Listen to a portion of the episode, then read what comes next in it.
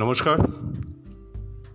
আপনারা শুনছেন rainbow life podcast channel আমি শুভ। আজকের বিষয় আত্মীয়। আচ্ছা আজকাল আর কেউ হঠাৎ বেড়াতে আসে? সেই মুখে সলাজ হাসি, যেন এই আবার এসে পড়ে অসুবিধা করে ফেললাম। ততক্ষণে কেউ এগিয়ে এসে প্রণাম করতে করতে বলবে, এতদিন পরে তোদের মনে পড়ল? আজকাল হয় এমন আর? সেই যে কাউকে ঢুকতে দেখা, রিক্সা বা ভ্যান থেকে নামতে দেখার ফেলার রোমাঞ্চ, সেটা আর পাওয়া যায় না। তারা থাকতেন কেউ কেউ পনেরো দিন পর্যন্ত। জমিয়ে রাখতেন গল্পে, গুজবে তার বাড়ির পুকুরের মাছের গল্প, শাপলা বিলের ধারে আউশের ক্ষেতের আলের গল্প, তার গোয়াল ঘরের লক্ষ্মী গায়ের দুষ্টু বাছুরের গল্প। তারা এলে মা বলতেন, নাও, তাড়াতাড়ি স্নান করে নাও। এই গামছা নাও। দেখো কলপাটটা খুব পিছলে, খুব সাবধানে যাবে। স্নান করে এসে খেয়ে নাও। সেই কখন তোমরা বেরিয়েছ? তারা আপত্তি করতেন না।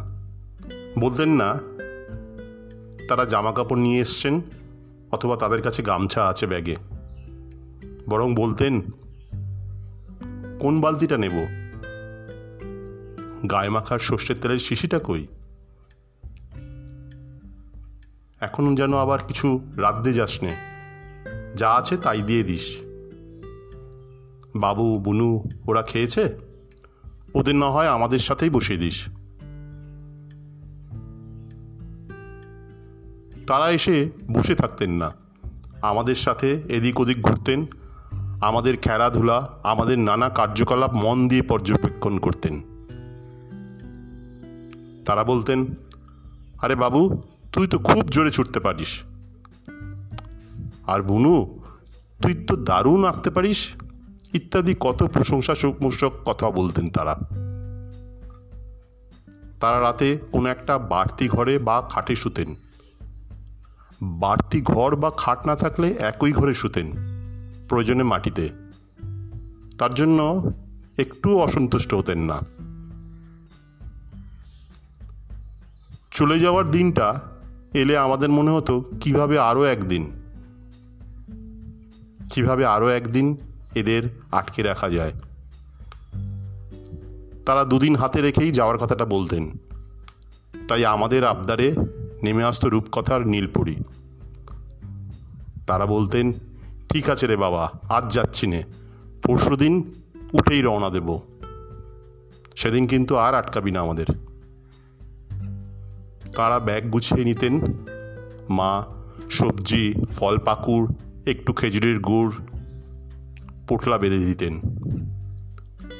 আমাদের গলার কাজটা দলা পাকাতো।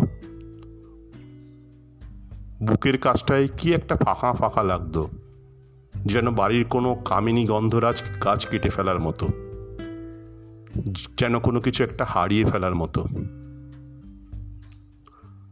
কথা বলার ঝুঁকি নিতাম না।